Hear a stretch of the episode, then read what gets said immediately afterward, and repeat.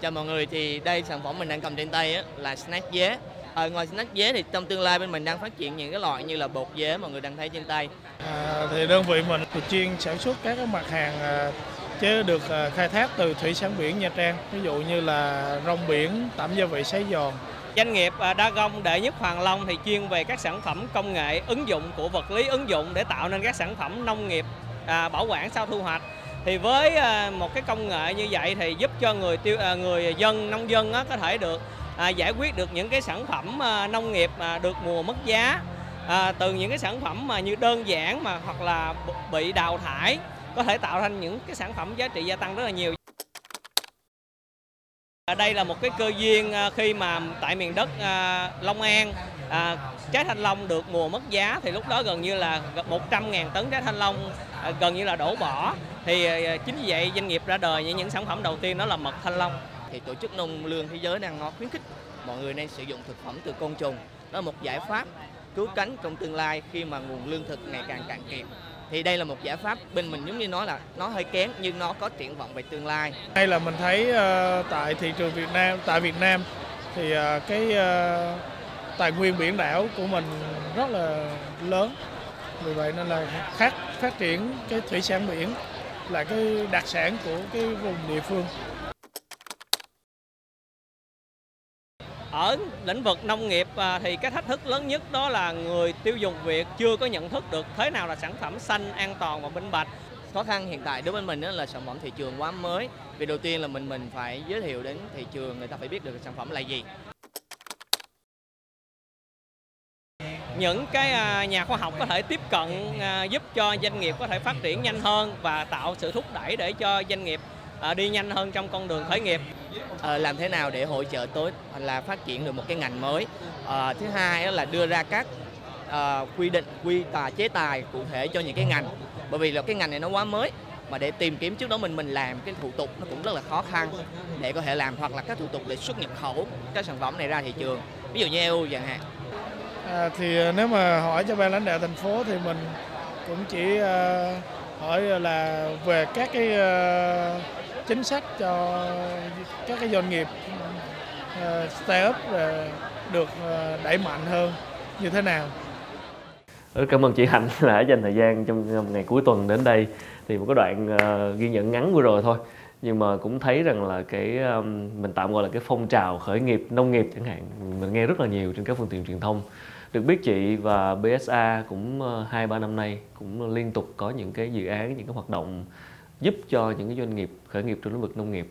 Thì ờ, chị nhận thấy những cái doanh nghiệp mà làm nông nghiệp ở Việt Nam hiện nay đang gặp phải cái cái ờ, khó khăn gì lớn nhất thì có thể nói cái khó khăn nhất của nông nghiệp Việt Nam của chúng ta là họ chưa có xác định được một cái phương thức làm nông làm sao mà nó Ờ, có hiệu quả trong kinh doanh, vừa là tốt cho sức khỏe của mình, cho gia đình mình, mà lại vừa tốt cho thị trường.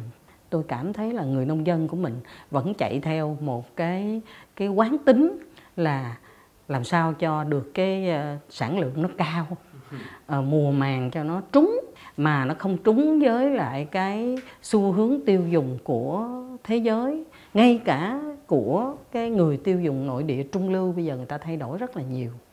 Thành ra có thể nói là mình vẫn tiếp tục làm theo những cái quán tính xưa cũ và mình cũng không hiểu được cái thị trường mà mình sẽ bán cái sản phẩm của mình sẽ là ở đâu. Có phải họ đang làm ngược không chị? Khi mà lẽ ra là phải là có thị trường trước rồi mới xem là sản xuất cái gì để bán?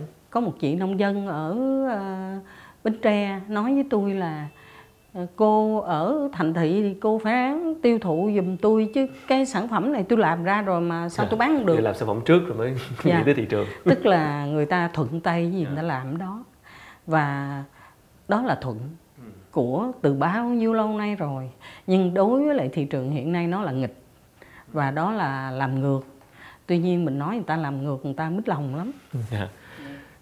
Chị làm gắn bó với họ gần 2 3 năm qua như vậy thì cái chị nhận thấy cái sự tiến bộ trong việc thay đổi nhận thức cũng như là ờ, nâng cao cái cái cái cái kiến thức về về cách làm kinh doanh thì có đã đã có sự tiến bộ nào hay chưa? tôi nghĩ cái sự thay đổi là nông dân của mình chứ rất là năng động. Người ta sản xuất ra người ta thấy không có tiêu thụ được thì người ta lại quầy qua hướng khác. Nhưng lại có một cái nữa trong xã hội là thấy ai làm được thì mình làm theo và nhiều người làm theo một người thì rốt cuộc nó bị thặng dư trong khi thị trường mình không có phát triển cái gì mới. Như chị vừa nói thì cái tư, tư duy sản xuất nó rất là lớn trong cái bộ phận người nông dân Việt Nam. Như vậy thì liệu để giải quyết bài toán này ờ, có cần một sự kết hợp với một cái tư duy kinh tế với những người ở trên thành thị chẳng hạn với những cái doanh nghiệp ờ, năng động sau này có tư duy làm ăn có tư duy làm kinh tế kết hợp với tư duy sản xuất của nông dân sẽ tạo ra một cái sự kết hợp nó tốt hơn? Liệu liệu có có sẽ xem đó là một cái cái cách để giải quyết vấn đề này không? giữa một bên là người nông dân một bên là cái thành phần là những người làm kinh tế những chuyên gia. Hiện nay một cái từ khá là thời sự là tái cấu trúc nông nghiệp chuyển từ uh, số lượng sang chất lượng. Nó có mấy chữ thôi à. Nhưng mà không biết năm 10 năm có làm được hay không. Bởi vì nếu như anh chuyển từ số lượng sang chất lượng có nghĩa là anh không có vắt kiệt đất anh không có buộc là phải ba vụ bốn vụ rồi là tăng trưởng là chính rồi phải 10 tấn 20 tấn. Chưa kể là cơ quan khuyến nông cứ nói là bây giờ giao cho mấy ông giao cho xã này là bao nhiêu uh, cái sản lượng tổng cộng nó là bao nhiêu. Thì tôi nghĩ là cái cái cái việc là chúng ta uh, kết nối giữa những người danh giữa, giữa những người chuyên gia nông dân và một nhân vật thứ ba là doanh nhân. Là ba cái đối tượng này họ dần dần họ phải tìm thấy nhau rồi. Nhưng nếu mà không có một cái chính sách chủ đạo của nhà nước thì cũng sẽ còn tiếp tục loay hoay.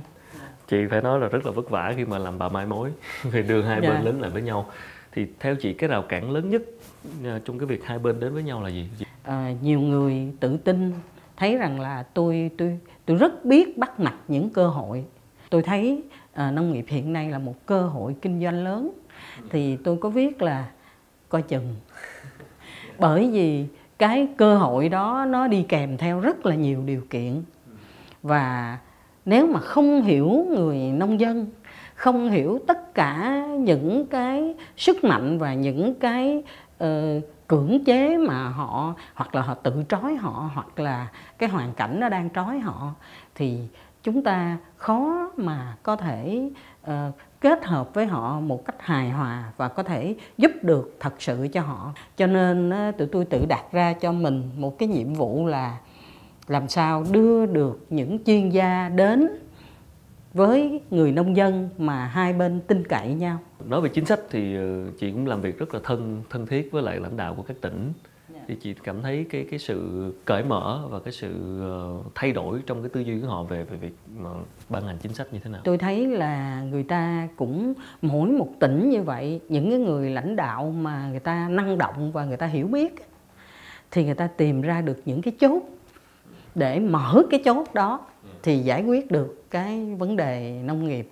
Ví dụ như tỉnh bến tre là một tỉnh rất nghèo nhưng người ta thấy rằng cái tài nguyên về cây dừa là lẽ ra nếu như anh xây dựng nó một cách có hiệu lực một cách có hiệu quả thì nó trở thành một cái thế mạnh chứ không đến nỗi là uh, thương lái của Trung Quốc họ đi ghe vô tận những cái vườn dừa và họ đổ đóng xong rồi họ trả bao nhiêu thì cũng phải trả bấy nhiêu hết dạ.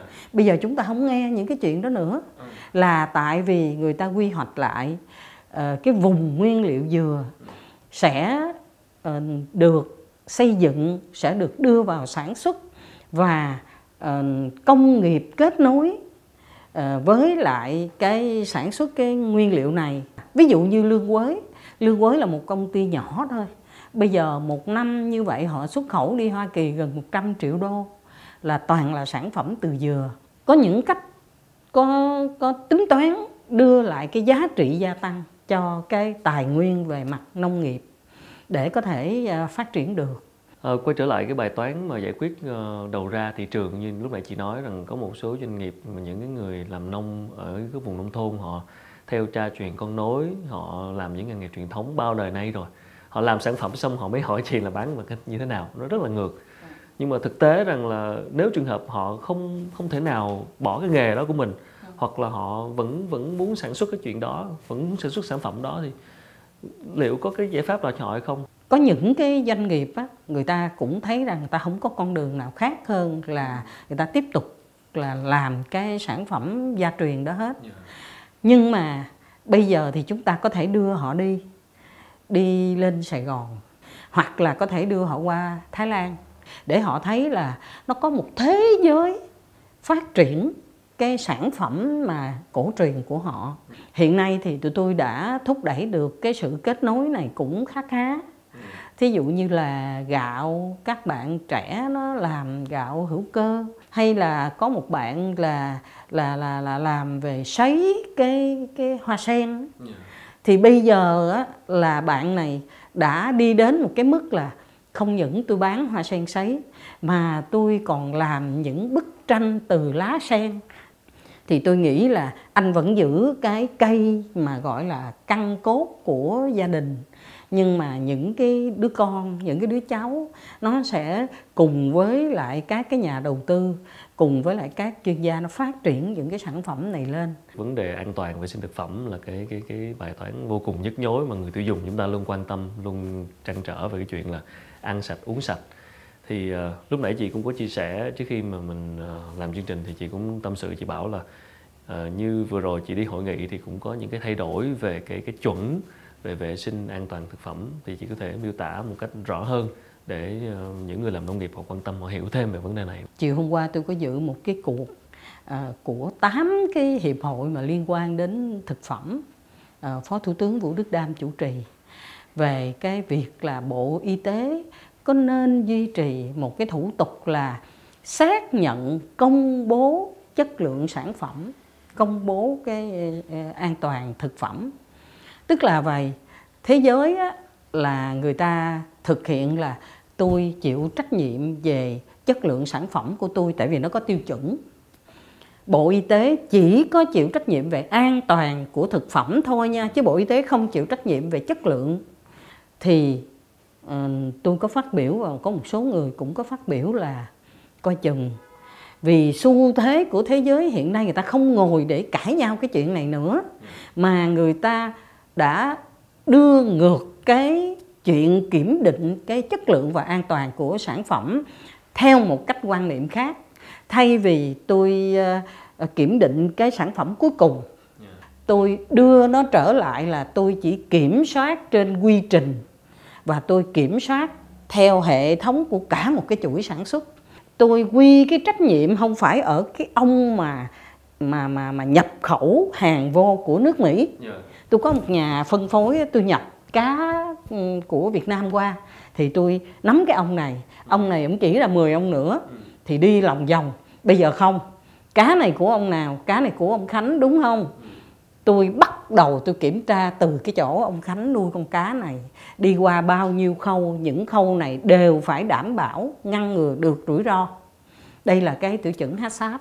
Yeah và nếu mà ai có ở trong nghề của HACCP á, thì hiểu là gì HACCP là kiểm tra theo hệ thống và ngăn ngừa rủi ro. Kiểm tra từng khâu từng khâu một. Và cuối cùng cái khâu cuối cùng mà anh đạt được HACCP thì nó không còn rủi ro nữa. Trong năm 2017 này là chúng ta có tới 679 doanh nghiệp bị FDA nó không cấp lại cái mã đăng ký kinh doanh để mà tiếp tục nhập khẩu vào Hoa Kỳ chưa bao giờ có một cái tình trạng như vậy và cũng hình như cũng không có nước nào mà bị như vậy thì tôi nghĩ cái cái này nó phải đánh động rất là mạnh để chúng ta hiểu là không phải bây giờ mình làm là mình thích gì mình làm cái đó được. Yeah. Nhưng với các doanh nghiệp Việt Nam thì làm sao để họ bắt đầu thực hiện cái cái cái việc kiểm định mới này thì làm sao để họ đừng biết được cách thức làm như thế nào để để tuân theo cái chuẩn mới này? Cái này thật ra nó nó không có khó FDA họ có cái trang web và họ công khai 100% tất cả những cái gì họ yêu cầu. Và doanh nghiệp Việt Nam của mình á, thật sự tôi không biết là có bao nhiêu doanh nghiệp theo dõi FDA hàng ngày. Tại vì thực ra nói cho đúng ra là họ công khai nhưng họ có rất nhiều trang web, nó có rất là nhiều những cái nhánh và những cái từ chuyên môn nó cũng không phải dễ như là mình đọc những cái câu chuyện hài hay là cái gì hàng ngày nó hơi khó. Nhưng nếu người ta muốn thì cả một cái công ty lớn như vậy sao không thể cử ra một người theo dõi cái trang web của FDA hàng ngày? Thí dụ như bây giờ đó nó có một cái list toàn bộ những doanh nghiệp Việt Nam đã vi phạm vi phạm cái gì? Thì ai vi phạm cái đó như thế nào và mình tránh như thế nào? Thì tôi cho là nó không khó dạ, vẫn là bài toán về nghiên cứu cái thị trường mà mình muốn uh, tiêu thụ sản phẩm của mình. À, như vậy thì uh, thực sự có quá nhiều vấn đề và cần thời gian để mà uh, có thể giải quyết được hết. Hiện nay uh, chị đang trăn trở điều gì nhất? Tôi vẫn mong là um, nhà nước quan tâm tới những cái cái cái xu hướng mới của các cái cơ quan quản lý nhà nước của các cái thị trường lớn của mình mình mình bớt bị động và tôi nghĩ là nếu mà chúng ta muốn thì chúng ta làm được. Hôm qua thì phó thủ tướng vũ đức đam có nói không không phải là chúng tôi không biết nhưng mà chúng tôi cũng còn đang thảo luận với lại ngân hàng thế giới về chuyện này. Tôi mới nói là anh à tháng 9 hồi năm ngoái á, là Bộ Thương mại Thái Lan họ đã mời FDA qua làm một cái lớp và đó là lớp đầu tiên ở châu Á. Và sau đó sản phẩm của người ta xuất được vào Hoa Kỳ liên tục, không có vấn đề gì hết vì người ta nắm.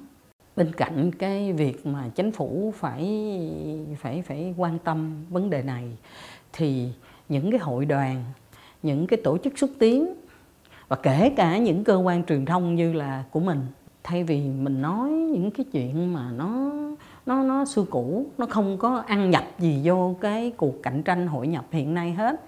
Thì mình cố gắng đưa những cái vấn đề quy định mới của thế giới làm sao cho nó gần với lại cái người ta có thể hiểu được ở trong cái đời sống hiện nay. À, chị mình sẽ còn rất là nhiều việc phải làm trong công tác truyền thông này. Cảm ơn, cảm ơn chị rất nhiều